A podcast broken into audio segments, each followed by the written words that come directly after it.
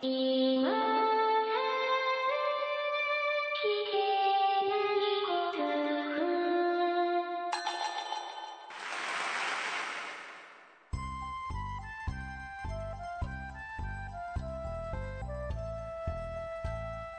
コアを忘れるための文化系ゴルフポッドキャスト、今更聞けないゴルフを始めます。まこっちゃんよろしくお願いします。松尾さんよろしくお願いします。今こっちゃん。はい。えー、前々回ぐらいからはい。言っております。あの、何ですか、プロの方とかに、うん。うん、今更ゴルフの、えー、リスナーみんなでそのプロの方を応援しようというキャンペーン、はい。始めてみましたが、見ましたが、今のところご依頼ないですね。あないですか？ないですね。まあ、なければないでいいんですけれどもね。はい。はい。まあ、もし何か気づかれたらですね、はい。ね、あの、あまり大々的になんか、うん、いいつも、ね、もう、大募集中ですっていうほどのこともないので、うん、まあ、なんていうんですか、その、そのプロの方に注目したいだけなんですよ、僕は。うん。うん。うん。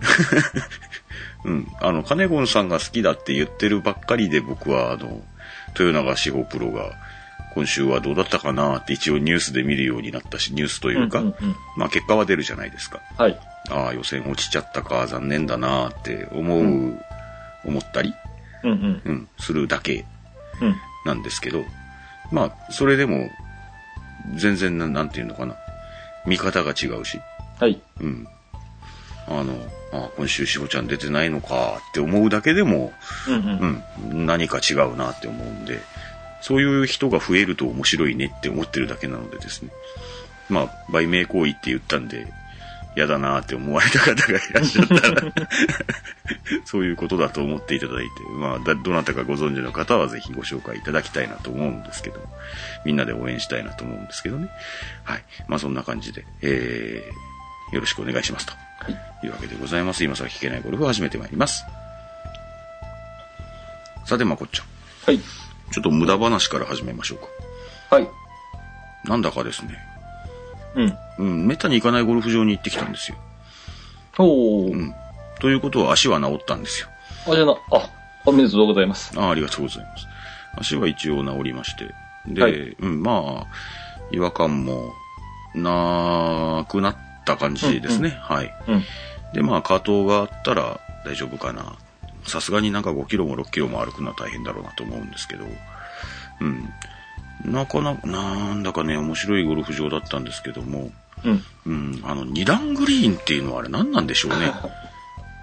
うん、どうしろって言うんでしょう。そうですね。あの、あらかじめ二段グリーンっていうのが分かってるとね、で、どこにピンがある、カップが切られてるあ、。カップが切られてるっていうのが分かってれば、うん。いいですけどね。いいんですけどね。面白いんですけどね。面白いんですけどね。というか、うん。あのですね、ショートホールにですね、二つ、うんけうん結構極端な二段グリーンがありまして、うんうん。もう上から、なんですか、その二段になってる斜面の部分から、うん。えー下に向かって転がすと、うん。もうグリーンオーバーしちゃうんですよ。うん。うん。で、その二つのホールともに、うん。手前にカップが切ってあって、一段目にね。うん。もう、だからグリーンのどっかに乗ればいいやで売ってると、うん。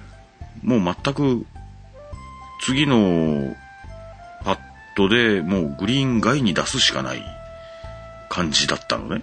うん。うん。あれは、で、で、まあセルフプレイで、まあもちろんね、あの、んうん安いラウンドをしてるんで、うん、セルフプレイで、まあけど、ね、二段グリーンですから気をつけて打ってよっていうようなことまでは書いてないので、うん。うん。え、なんですか？もう、上陸して初めて、おおこんな国であったかみたいな感じなんですよ。うん。うん。うん。このような状態であれば、うん、い、い、いかんせんといううん。うん。感じでですね、非常に、うん、もうちょっとなんか書いといてよっていう感じ じゃないかなみんな思わないかな上だったらまだいいのよ。うん。うん。上だったら力加減じゃん。カップが切ってあるのが上、上の段だったらね。上の段だったらね。うん。うん。下の段はね、さす、で、もう本当にね、もうその斜面だけ、なんですか、そのその斜面に、うんボールを、もう10センチ上からポンって落とすだけでもう、まず、下段のさらに下のラフまで行っちゃうような、うん。結構な極端な二段グリーンで、うん。どうしろっつうのよってなりました。まあそこまで含めて面白いとこなんでしょうけど。あペロペロキャンディーとかうんうん。かけてるときは面白いよね。ああ、一回外に出たらまたそこから寄せワンになりますかね。とか、上に行った瞬間にうん。喜んじゃいそうじゃない？こっちは下につけてたときに。まあそうですね。途中に穴がなかったらまず、うん、やり直しな感じなんで、えーあんななんか極端な二段グリーンは初めて体験したので、まあ、うん、まあそういう意味でも興味深いというか面白いラウンドだったんですけども、うん点数は悪かったですけども、うん、まあそういうラウンドもしてきましたよというわけで、えー今週の今更聞けないゴルフでございます。えー、プレフォー親父さんからのメッセージをご紹介しましょうか。ありがとうございます。ありがとうございます。えー、松尾さんはこっちゃん、いつも楽しい配信ありがとうございますといただいております。えー、ゴルフ人生三十数年の間、練習場でダンプ数杯分の球を打ってきたかと思いますが、なかなかうまくならないプレフォー親父ですと。うん。僕も一杯分ぐらい打ったかな、もう。わかりませんけども。えー最近の配信で6インチプレースについて多く話されています。確かに6インチプレースについて僕はあまり好感を持っていませんというか、そんな感じでお話ししておりますが。えー私が初心者の頃に、えー先輩の方やゴルフ場関係者から6インチプレースについて次のようにお教えいただきました。本来、ルール上はノータッチだが、スルーザグリーンにおいてライが悪い場合には、芝などのコース保護及びプレーの円滑進行のために6インチプレースを進める。言い換えれば、6インチプレースは、プレイヤーへの救済措置ではないと。うん。キャディさんからもコースメンテナンスについて苦労話をいろいろ聞いていましたので、ボールが沈んでいる場合にこのまま打つとダフって芝を痛め、ゴルフ場の方々に迷惑をかけてしまうなと思って、近くの芝の上にプレースして打っていましたと。今でも基本ノータッチで行い、あまりにもボールが沈んでいたり、木の根っこ近くにある場合などは、ダフルと芝がえ芝がかわいそうですし、腕を痛めるのでプレースしていますと。なるほどね。おうん。まあ我々の芝を痛めるからターフを取らないっていうのは似てますね。うん、それはトップしてるだけですけどね。うん。まあ似てます。似てますというかそうですよね。うん。ちょっと格好つけた。うん。ターフなんか取れねえよ。うん。取れねえ取れねえ。まあ、6インチプレースは、まあ、要するにね、ゴルフ場の進行を円滑にするためと、うんうんうん、加えてゴルフ場をあまり痛めないとうんいうような意図があるんですよっていうようなことなんですね。うんうんまあ、あまり、うん、まあ、そうですね。まあ、ゴルフの基本理念としては、やっぱりね、あるがままっていうところがありまして。ああ、どなたかからメッセージをいただいてましたね、そういえば。あの、今更聞けないゴルフの第1回目ですよ。うん。うん。第1回目配信ををですね、僕も聞いてみたんです。うんうん。うん。聞いてみたんですっていうか、そのメッセージ、あれ、Facebook にいただいたんだかなうん。コメントだったかなちょっと、あすいません。あの、今日用意してるコメントには入ってないので、来週以降ご紹介することになるかもしれませんけど、じゃあその時に話すか。まあいいか。うん。ノープランでございますけども、えー、っとね、僕らですね、第1回目配信の時に、ほら、僕らね、あの、ちょっと打ちにくいところに入った時にさ、うんううんん。ね、これちょっと動かしていい？とか気軽に言うじゃんっていうような話をしてたんですよ。うん。うんうん。うん。実際はあまり動かしたりはしませんよね。実際はね。うん。というかまあ、あの頃はじ、まあ我々のあのキャラ付けがまだ できていなかったというか、そうそういったところはあるかもしれないですよね。あの結頃、局、アンプレに、うんうん。あの、強引に持っていった話でしょ。そうそうそうそう。アンプレイヤブルの話に持っていきたかったんですよ。うんあれ、第1回目だったっけ？第2回目だったっけですけど、アンプレイヤブルの話がしたかったのと、うん。で、我々のキャラ付けがまだ全然できていなかったのと、で、僕がものすごく考えてた、今更聞けないゴルフの番組キャラクターとして考えてたのが、全然ゴルフのことを分かっていない人が喋ってるっていうキャラを、ちょっと必要以上に作ってしまったっていうような部分が原因です、あれは。ので、いろいろと整合性が取れない感じだったと思いますけど、そう、そう思ってくだださいというわけでございまして。話、えー話の持っていき方が下手だったもんね、あの時はね。まあ、まあ、そうだったかもしれませんね。まあ、その下手だった頃の配信が聞きたい方は、えーえっと、サーバー上に全部ありますんで、もしよろしかったら、うん、あの、よっぽど暇な時に聞いてみていただければいいかなと思うんですけれどもね。えーっと、まだプレフォーエイジさんからのメッセージ続きます。えー確かに6インチプレイスするのとノータッチでプレイするのとは若干スコアに差が出ると思いますが、私そんなにシビアにゴルフやってませんので、それはもう同意でございますね。僕も全然シビアなゴルフはやっておりません。ので、私の場合はクラブ競技や一部のコンペでは当然ノータッチで行い、プライベートの時は自己判断でプレイスしています。うん。どうしても打ち込みに行ってダフり気味になってしまいます。球が沈んでいるとね。うんうん。が、えー皆さんもこの後プレイされる方が同じ条件でプレイできるように切り取ったターフを元に戻して、リボットには目土を入れて、グリーン上では速やかにボールマークを修復してあげてくださいねと。うん。そうですよね。なかなかできないんですよ。なかなかね。うん。ボールマーク、ピッチマークもできるだけ直そうと思ってるんですけどもね、うん、なかなか余裕ないですよね。じそううん、自分の直すのだけでも精一杯で。うん、できれば、ね。ダフり方がね、半端ないからね。うん。ただ、うんなんですかね、目土っていうのはですよ、うん。これはもう我々の地域だけでしょうか。あまりセルフプレイで目土袋まで持ってプレイしている方はいらっしゃらないというか、うん僕も、なんですか、目土袋買おうと思ったことあるんですよ。うんあるんですけど、まずいらっしゃらないんですよね、この辺は。うん。うん。目土袋を持って、あの、カートには目土袋一応備え付けてあるんですけど、はい。うーん、目土入れながらプレイしているセルフプレイの方っていうのは見たことないんですよね。うん。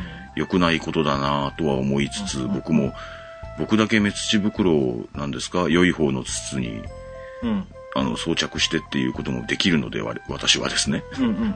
僕に関しては、あの、その、何ですか、な何週間前から何何遍も出てきております、その、えっと、ちっちゃいキャディバッグみたいのをいつも持ち歩いておりますんで、それにメスチ袋入れとくことっていうのはできますんで、やろうかなと思ったことはあるんですけど、さすがにこれは、あの、我々の先輩方と一緒に、まあ先輩方はそのメスチを入れるっていう文化すらご存知ない可能性もあるなって思うぐらい、キャディさんがやってるのはもちろん見るんですよ。うんうん。よく見るねキャ。ディさんはまあ、ひまひまにというか、うんうん。我々の世話をしなくていい時間帯に、うんうん、フェアウェイを歩きながら、メスチを入れていかれるんですけど、うん。絶対無意識でやってるよね。無意識、まあ無意識なのかどうかわかんないですけど、うんすごいもうんうんうんうん。もう、ほぼね、あの、本当にね、機械、機械的にというか、そうそう。うん、必ずと言っていいほどなさってますけど、左手で俺にアイアン渡しながら右手で滅地してたからね。まあそんなこともあるかもしすれない。げえなって思って。だからね、あの、滅地を入れるっていうのが、多分、この辺だけなんですかね、文化としておそらく定着してないのではないか。うん、比較的、この気候は、芝の発育に関係ないと思いますね。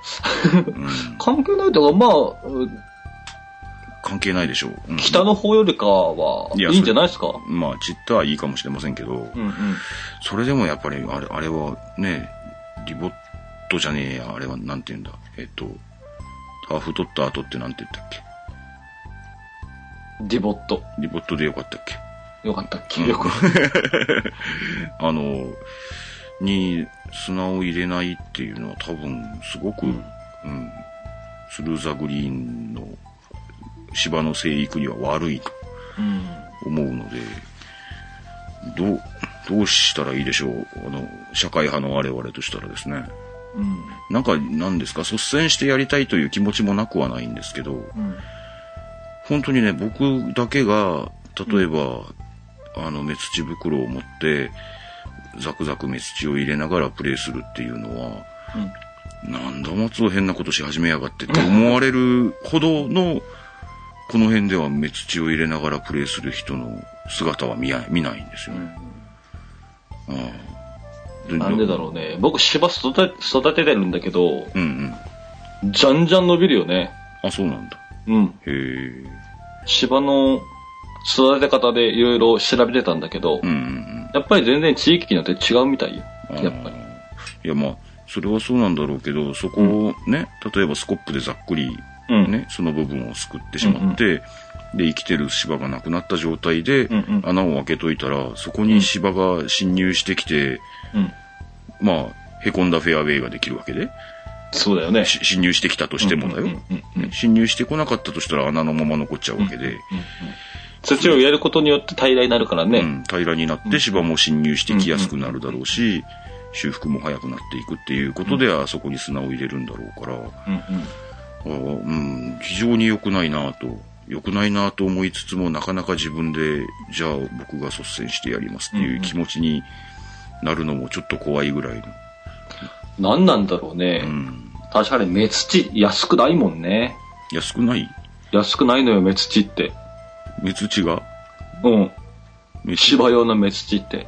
目土ってけど俺らは買う必要ないじうん。なでも、ほら、ゴルフ場は買わないといけないじゃん。ああ、いやけどそれは必要だもん。しょうがない。いや、あれまあし芝用の何なのかは知らないけどさ。まあ、ともかく、その、ね、ゴルフ場にある砂を自分の袋にザクって持って、ね、ちょっと重たいけどさ、うんで、それを、ね、めつなんだ、リボットに入れながらラウンドするっていう文化がおそらくこの辺にはあまりないんだよな多分ね。いや、知らないよ。知らないよ。僕もやっぱり限られている人たちの中でラウンドするんで、うんうん。うん、けど、あまり見たことないね。目土はこちら側でやりますので大丈夫ですとか。だから、目土とか入れながらラウンドされちゃうと、うん。でゴルフ場でも目土入れながらラウンドしましょうよっていうような張り紙とか見たことねえんだよな。あんまりないよね。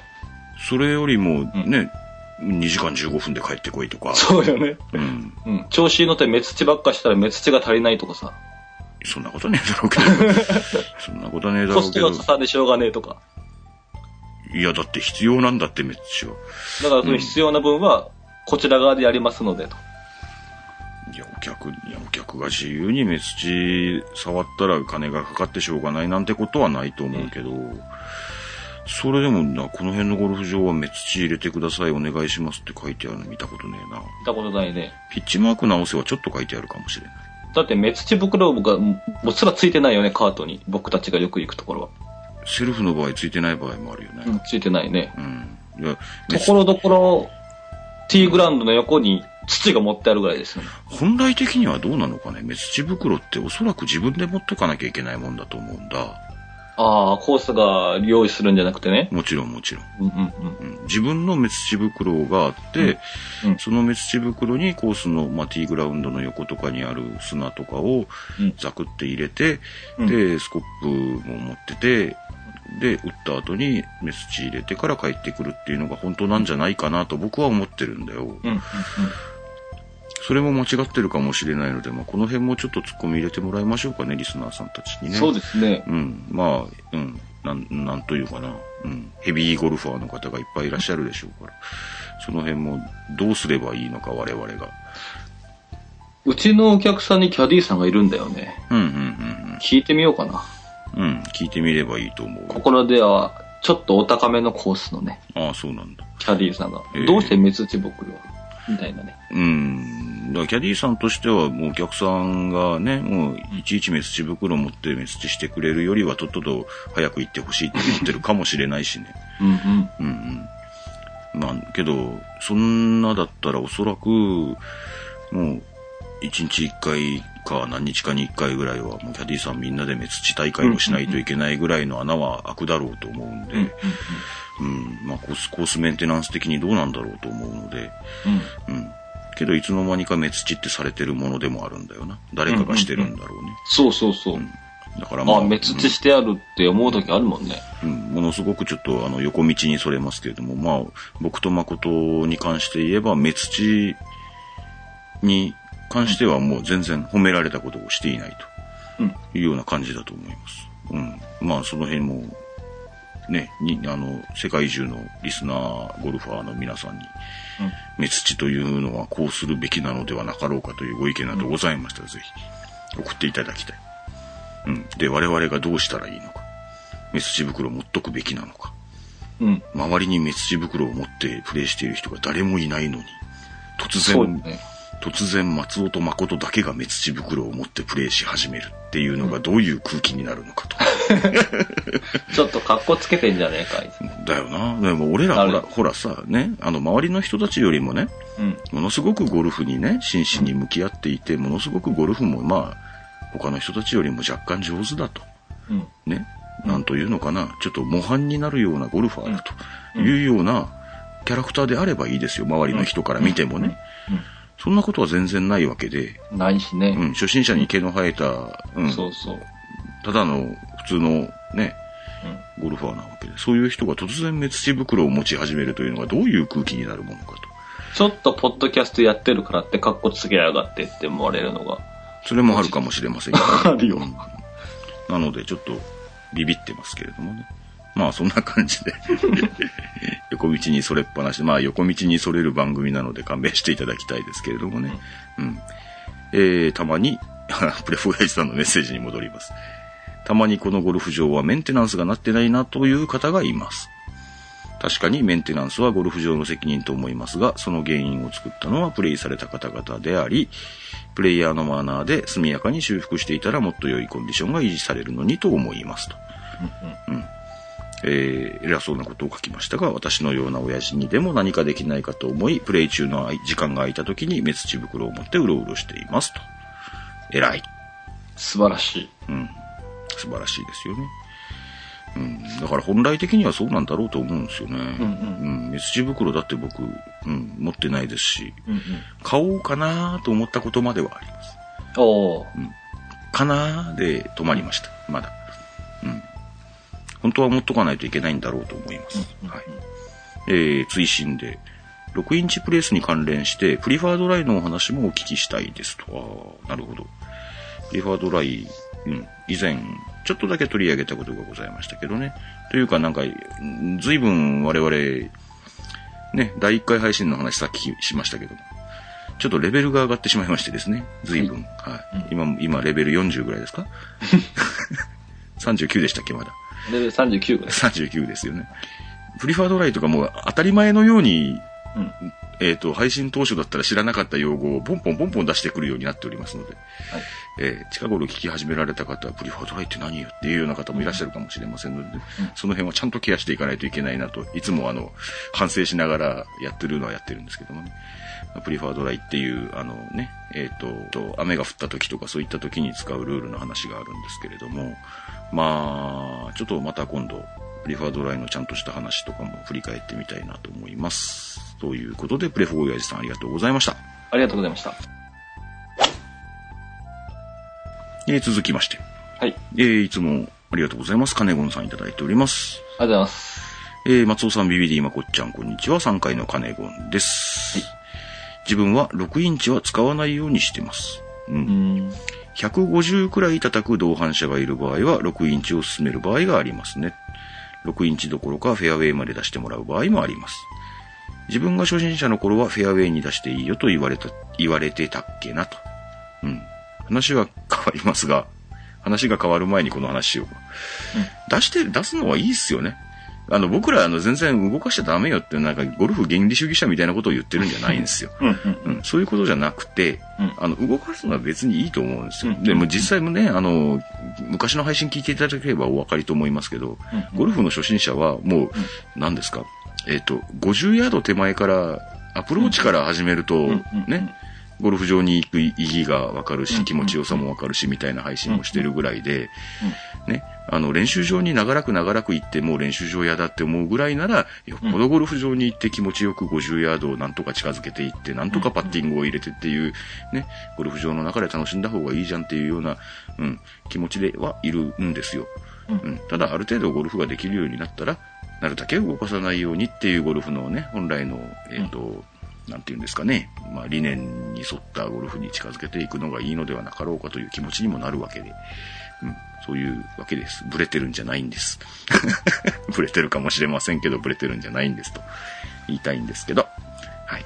で、だからフェアウェイまでだ、あ、そうだ。だからね、その初心者ラウンドの時にどうしたらいいかっていうようなのも言いましたよね、前ね。言いました、言いました。うん。だからもう横に、横に曲がったらもう真ん中まで出しましょうっていう。ね、もう無罰ですっていうようなことを確か配信で言ったことがあります。林に入ろうが何しようが。なんだったら OB しても、もうフェアウェイの真ん中まで出しましょうよと。ね。で、そこから、ね、もう、もうとにかく一打で、横に入ったら真ん中に出してきて、その次が二打目っていうようなうん進み方でいいし、で、バンカーに入ったらどういう結論になりましたかね、あの時はね。一回はバンカーで打ってほしいっていう話にはなりましたよね。そうでしたね。バンカーも体験しないとわからないみたいなね。ううんん。それで一回で出なかったら、そこから投げていいとかいう話になりましたよね。なりました。うんうん。まあそういう感じで、ゴルフ場はやっぱり体験することも大事だし、うん。で、体験しながらゴルフ場っていうものに慣れていって、だんだん面白くね、ゴルフができるようになっていくといいじゃんっていうような回もやったことがあるわけです。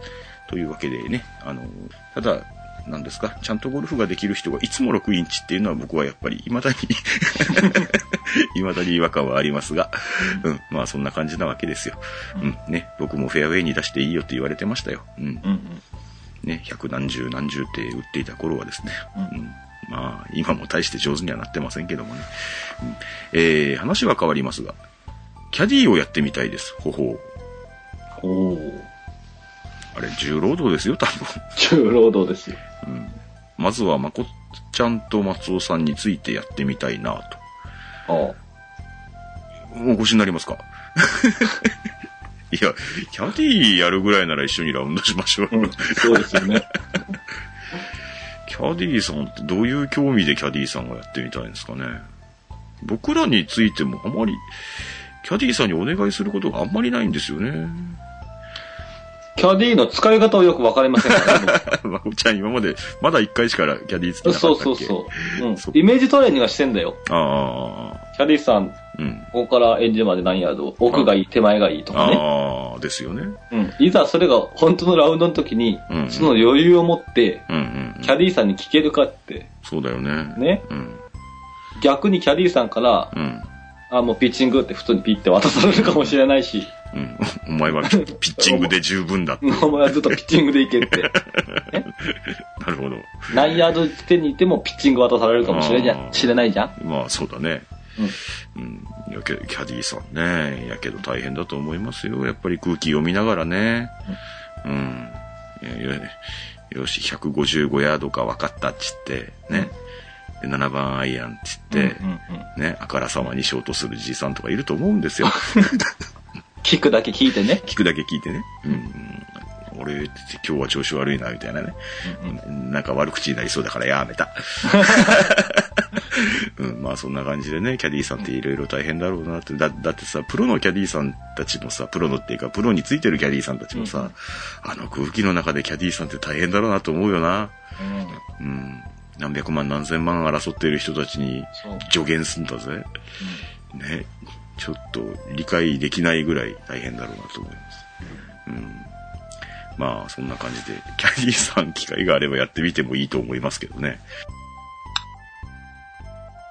前この話したことあったっけ？ゴルフ場にさ、うん。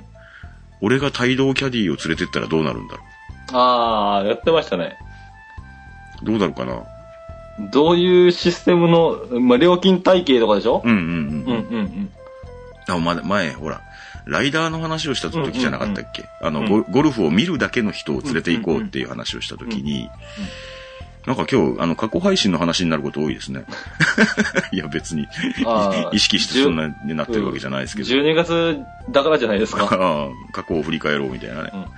うん、まあ、ライダーって言って、まあ、これハワイでライダーって呼ばれてるとかいう話を聞いたんだったね。うんうんう。ん。で、うん、まあ僕とまこっちゃんがラウンドしましょうと。うん。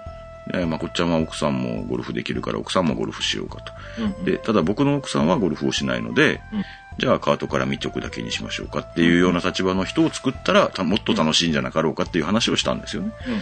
その時に言ったのかな？僕が帯同キャディーを連れて行ったらゴルフ場はいくら取るんだろうね。だよね。だよね。わかんないけどさ。そういうの想定されてないだろうと思うんだけど、いや、僕はもう、あ、いや、僕は、このキャディーが必要なんでって言って、うん。どうなるんだろうね。うん。まあ、こっちはそのキャディーさんに聞いといて。そうです お客さんのキャディーさんに。うん。いくら取られるだろうかという謎も残しつつ、カノゴンさんありがとうございました。ありがとうございました。えー続きまして、えー石成さんありがとうございます、いつも。ありがとうございます。えー松尾さん、誠さん、スタッフの皆さん、こんにちは。いつもありがとうございます、スタッフの皆さん。かなりスタッフ抱えてるからね、うちは。うん、結構いますからね。えー先日2ヶ月ぶりにラウンドしてきました。あら、久しぶりですね。以前購入した GPS ナビを持っていきました。うん初めてのコースなどで、えーセカンドショットの距離が分かり重宝しました。うん。自分のドライバーの飛距離が分かったのも良かったのですが、200ヤードくらいに、200ヤードくらいなのにびっくりでしたっていうことかな。うん。練習場では240が飛んでるのになぁと思い、ゴルフは飛距離じゃないフェアウェイキープだと言い聞かせプレイしました。なるほど。あ練習場では240飛んでると思ってた。うんあー200飛べば十分っすよ。ですよ。十分っすよ。はい。200ちょこっとぐらい飛べば、うん。200飛ばなくてもどうにかなりますよ、多分。うん。うん。というかさ、あ、練習場で240っていうことはそんなことないのかな。あの、ほら、ティーグラウンドにですよ、距離書いてあるじゃないですか、何ヤード。書いてあるはいはいはいこのホールは何ヤードです。うんうんで、えっと、途中途中にも書いてあるじゃないですか。うん。うんうん。途中途中に、例えばあと200ヤードですよ、うんあと150ですよ、100ですよって書いてあるじゃないですか。うん。例えば、400ヤードのパー4うん。でティーグラウンドに書いてありました。うん。はい。で、パーンって打ちましたら、うんセカンドが150ヤードって書いてあるところから打つことになりました。うん。では、えーティーショット何ヤード飛んだでしょう？っていう問題をさ、うん。単純に400-150で250ヤード飛んだんだな、俺はって思ってる人って結構いるんじゃない、ああ。言ってる意味わかる？わかりますわかります。はい。ティーグラウンドに書いてある飛距離、飛距離じゃないや、コースの長さは、うんティーマーカーからどこまでを測ってるでしょう？僕は行くところはエッジまでですね。ブブー。あそこはゴルフルールで必ずグリーンセンターまでの距離を表示しなさいって決まってます。あ、すいません。ご存知なかったですか？ティーグラウンドですうん。ティーグラウンドは、ああ、あそうです、そうです。ティーグラウンドはそうなんですよ。ううんんうんティーグラウンドはゴルフのルールで必ず、えーグリーンのセンターまでの距離を表示するようにって決まってます。ただ、えーっと、コースの途中に書いてある200ヤード、うんそうですね。150ヤードっていうのは、ゴルフ場によってセンターまでだったり、えエッジまでだったり。エッジまでだったりっていうので違うんで、うん。エッジまでのコースだと、400ヤードのコースだなって思ってて、よし、セカンドが150だって僕よし、あ今日はよく飛んだな、250も飛んでるぜって思ったら、結構でっかいグリーンで30ヤードぐらい誤誤差があったり当たり前にするので、うんうんその辺は、うん、計算されればいいですよね っていう話がしたかっただけです。はい。うん、僕はまあそこまで勘違いしたことは今までないとは思いますが、もともと飛ぶなと思ったことがないんでですね。うんまあ、ゴルフは飛距離じゃないフェアウェイキープだっていうのは確かにですよ。うんえーっと、きちんと GPS ナビにスコアを入力すれば、どこにボールが行ったのかわかるのですが、今度ゆっくりプレイできる状況などがあれば、してみようと思います。そうですね。スコアというかね、あの、ボールが1打目ここでした、2打目ここでした、3打目ここでしたっていうのを記録できる GPS ナビとかありますからねあ。りますね。うん。あれとかゆっくり入力できるぐらい余裕のあるゴルフがしたいですよね。うん。なかなかできないですけどね。ええー今までにプレイしたスコアも管理できるみたいなので、過去にラウンドしたスコアを管理しようと思います。ほう。あナビでそんなとこまでできるんですか？今までにラウンドしたスコアカードを集めていてよかったと思いました。あ、GPS ナビにまた入れ直したりもできるんだ。へえ。皆さんはスコアカードは取っておいたりしますか？スコアの記入の仕方なども気になります。いかがですか、まこっちゃん？僕は取ってませんね。捨てちゃいますか？はい。ああ、紙です？紙です、紙です。ああ、今はやっぱり紙ですか。うん。僕は前もご紹介しましたけど、アプリですね。ああ、入れるときもありますよ。うんうん入れるときもありますけど、うん。特に最近は、まあ行ってないからね、ゴルフに。うん。ああ、近頃あんまり行ってないみたいなんでね。僕はアプリなんで嫌でも残りますね。消そうって思うラウンドまでありますけど。うん。で、スコアの記入は、まこっちゃんはスコア何書いてます？点数、全部の点数だけですか？パターも書いてます？あいや、書いてません。あ、書いてないんですか？うん。僕は一応パッティングまで書いてますね。ああ、そうですか。本当スコアなんて気にしませんからね、僕もあんまり気にしないんですけどね。うんうんえっ、と、ラウンドし始めるときはですね、僕。うん。あの、OB 出たら OB っていうところに、あの、何ですか、このホールでは OB が出ました、出ませんでしたみたいなのとか、バンカーに入りました、入りませんでした、水がありました、ありませんでしたっていうのを、うんまあ僕のアプリは入れられるんですよ。うんうんうん。うん。ただ、うん、ラウンドしてる間に、なんやかんやでうやむやになって、途中でやらなくなることが、毎回毎回です。はい。うん、ので、パッティングと、うん、すべてのスコアだけ入れてますね。何年何組だけ書いてます。はい。まあ、そんな感じです。参考にならないと思いますが。えー、続きまして。もう一人だけ、ちょっと時間もいい感じですけども、無駄話ばっかりしてましたんですいません。えー、巣を守るバッバさんから。巣を守るバッバさん。なんか、な、何かの掛け言葉ですか？バッバワトソンのバッバですかね。うん。巣を守る。うんという方からいただきました。ありがとうございまおす。そらく初めていただいたと思います。えールールトピックです。うん。先週のカシオの3日目のビデオを見ておりました。はい。カシオ、何でしたっけ？なんとかかんとかですね。えー片山慎吾選手が優優勝されました。うんうんうんはい。えー優勝した片山選手の17番のルールでの質問です。もしタブーに触れたりするのでなければ取り上げてください。別に、うん、タブーなどごございませんので取り上げたいものです。第2打がグリーンを少しオーバーしてラフに転がったのですが、第3打を打つときには、グリーンのすぐ脇のそれほどラフが深くない場所にボールが移動していました。うん。素人に馴染みのないグリーン周りでボールを動かして良いルールがありますでしょうか該当部分のビデオを撮ってありますので、必要ならお送りします。ぜひ解説いただけませんかよろしくお願いします。というメッセージをいただいておりましたので、メッセージいただき次第とっととご連絡してビデオを見てみようかとも思ったんですけれども、うんとりあえずこれだけの文面から、うん。うん、想像をして、ああ、なるほどね。うん、想像をしてから、うん。まあ、ちょっと実際映像を我々は見てないので、想像できるのが、ですから、無罰で移動したってことでしょ。まあそういうローカルルールがあったっていう可能性はなくはないですよね。うん。で、無罰だったんでしょ？無罰だったってことでしょうね。ね、三二打目がオーバーして、三打目がを打った時は移動してたっていうことなんで、うん。うん。まあ一番考えやすいのは、修理地うん。うん。というか、異常なグラウンド状態ですよね。いわゆる。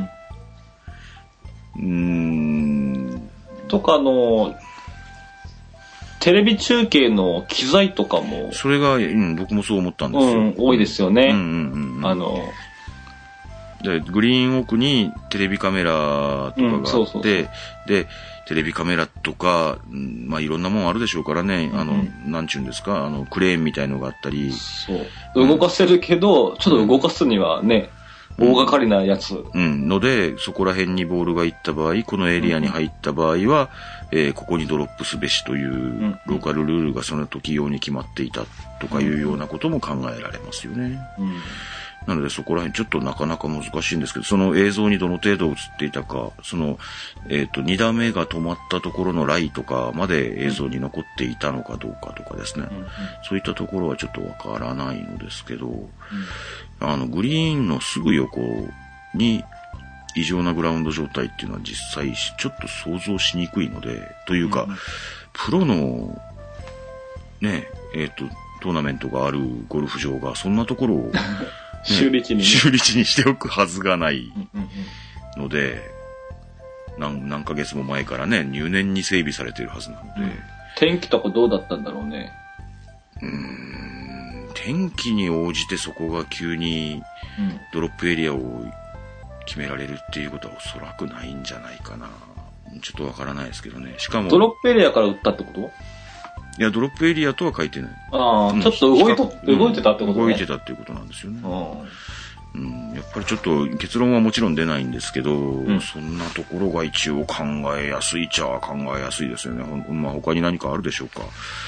やっぱりテレビ機材とかが一番考えやすいかな。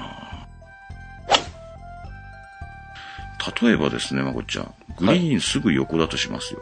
うんうん。えーまこっちゃんは、うん。どうもウェッジに自信がないと。